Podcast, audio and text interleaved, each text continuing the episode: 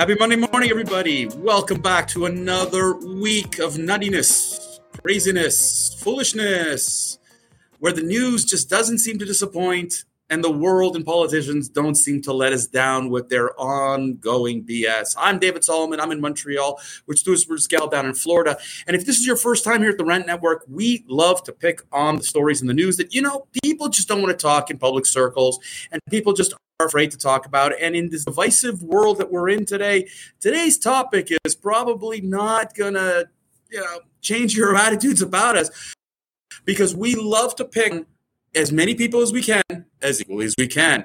Now, historically speaking, politicians try to deflect when they can't succeed, when they can't put out something positive. It's always, but look at the other side. It's always an accusation.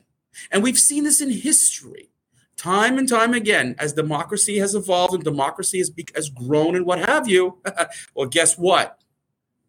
The accusations and the pointing of the fingers to the other side of what they do wrong seems to excite people more than what you do right. And if you look at the last election, how many of us can recall the positive campaign messages versus look what the other side is doing. And Stuart, no one holds anybody accountable. I know you have a lot to say here, bud. Go. All right. So, listen, this isn't a Democrat thing or a Republican thing. This is a modern political thing. Once upon a time, there used to be a code of conduct that if you were going to make a slanderous statement, right, you got charged with slander. And slander was something that was serious. But what you find today is they snip a soundbite, they spin a story to meet their narrative, and in, in the process, kill and destroy their political opposition in a method called I'm full of shit. And, and, and again, whether you're a Republican or Democrat or throwing back espresso in the morning, you know, you've got to understand that this is probably the most serious issue facing not only America, but Canada and all Western countries, because it's the only political method that can destroy an opponent because one opponent has nothing good to say about themselves. So go ultra visceral negative about someone else. And where does it start? This starts long before President Obama. He's not an American. Hillary Clinton, I have my off uh, site servers that aren't authorized to, you know, creating this illusion that there is a massive Russian conspiracy and Donald Trump is a sleeper KGB agent to having the CIA and FBI, now we're for sure going to be censored, chasing down all of the social media and data networks like Google, like YouTube, like Facebook, like Instagram. Who am I leaving out? Twitter.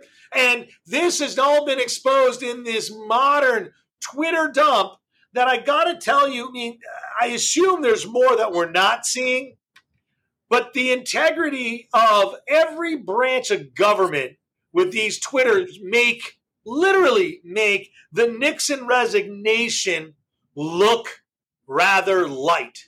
You know, if you jawboned a president of the United States to resign over an illicit act for what he did, right?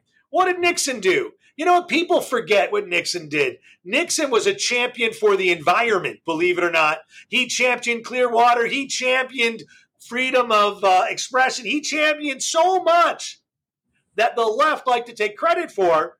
However, his one mistake, which seems to be done every single president thereafter, has not been impeached, has not resigned, has not caved to their exposing of how bad and illicit their acts are. Listen, you want to champion freedom of speech, election, you know, you can but you cannot do it without without killing your integrity. But integrity doesn't seem to count for very much anymore. Right, David?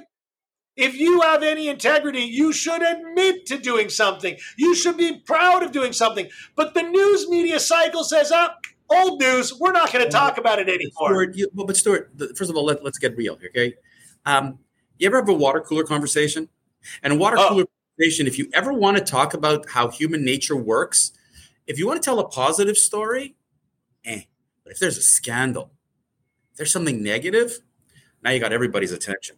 And it seems that human nature is more attracted. And I mean, having been in the newspaper business for 12 years, negative news always sold better than positive news.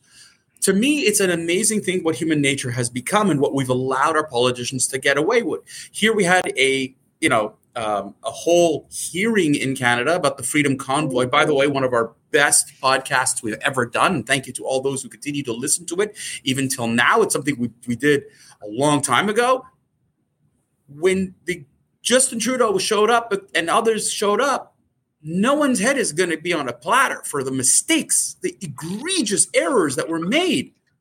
But accusations were thrown out at the people at the Freedom Convoy. And guess what? Okay. Their reputation is finished.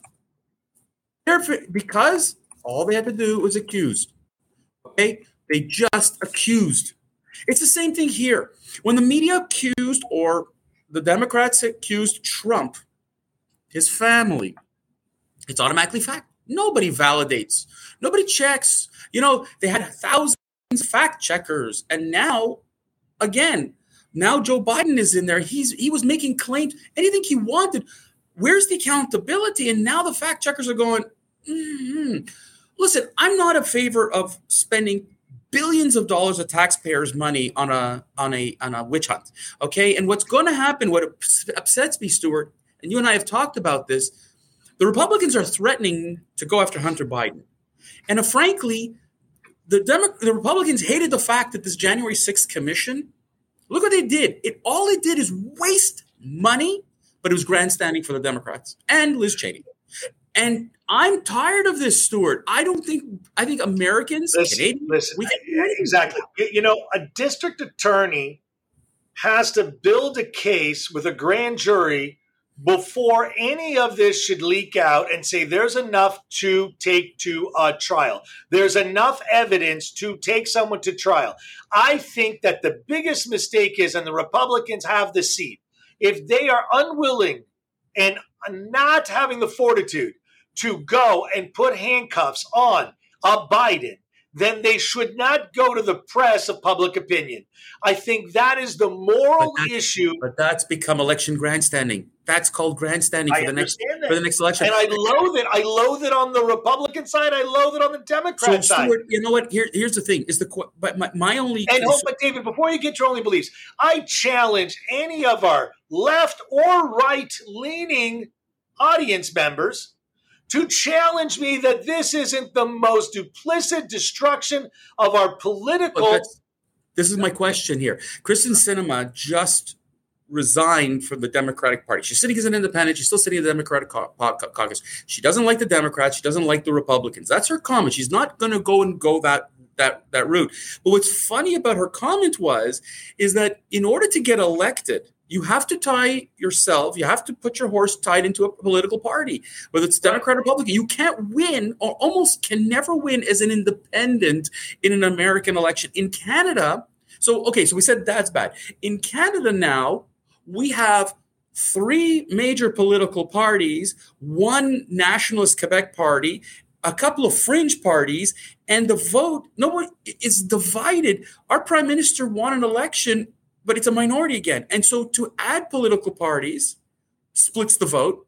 To keep two parties hurts the vote. What do you do? I mean, I don't. I, I'm I'm I'm a little bit baffled here as to because democracy is not a perfect system. It's flawed, and people love negativity. So how do we stop this? Like you can't add a, if, if you're going to add a third political party, it's going to divide the vote. That, that adds utter chaos and that was proven by Ross Perot.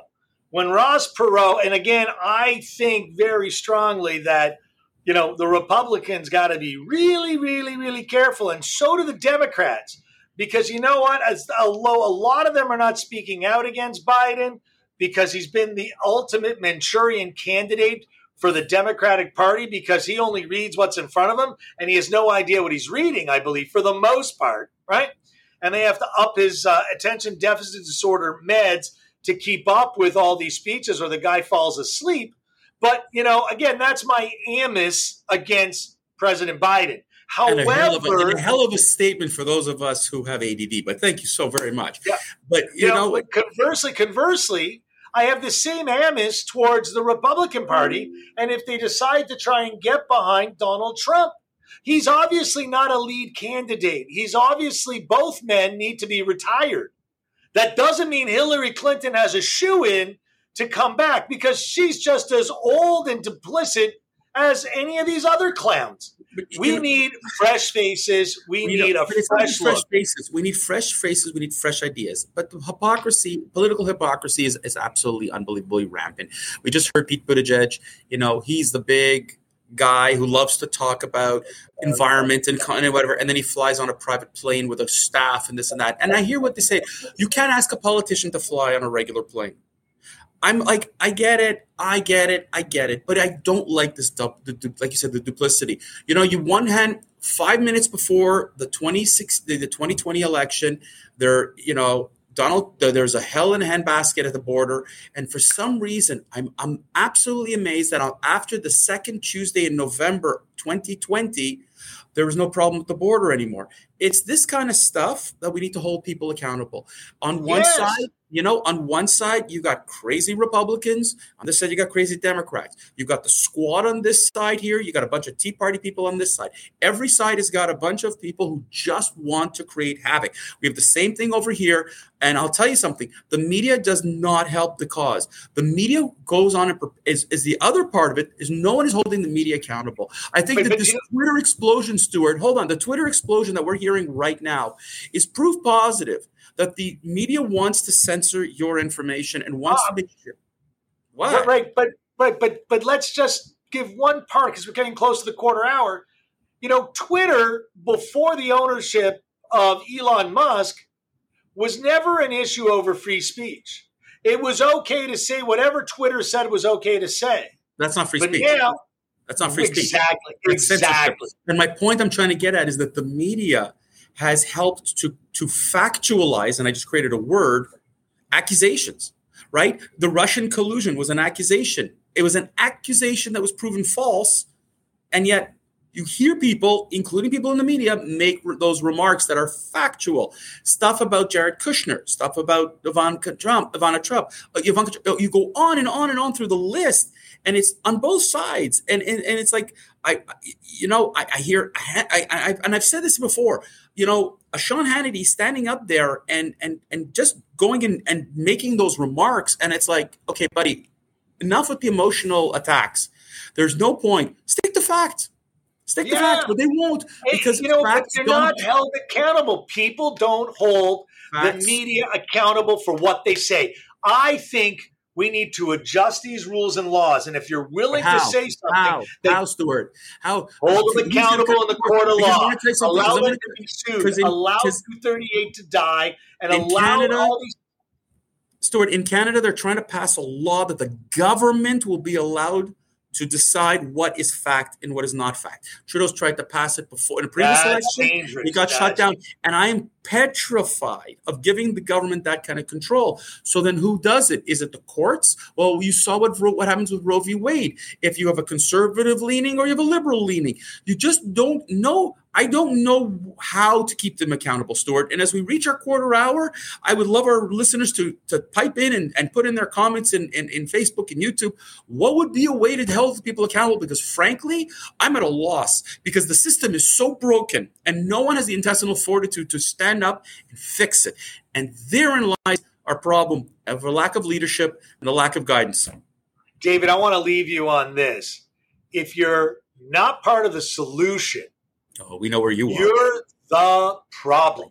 Well, then the politicians and, and, and at the end of the day, if you're willing to complain about it and not try and come up with a solution, you're again part of the problem.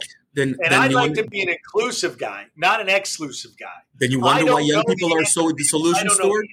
Yep. You know why young people are so disillusioned about politics?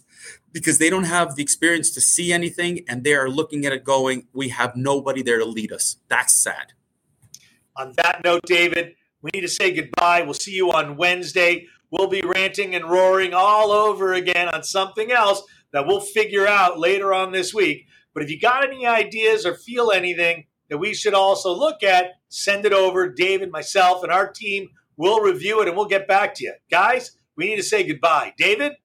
Have a good week, everyone. Cheers.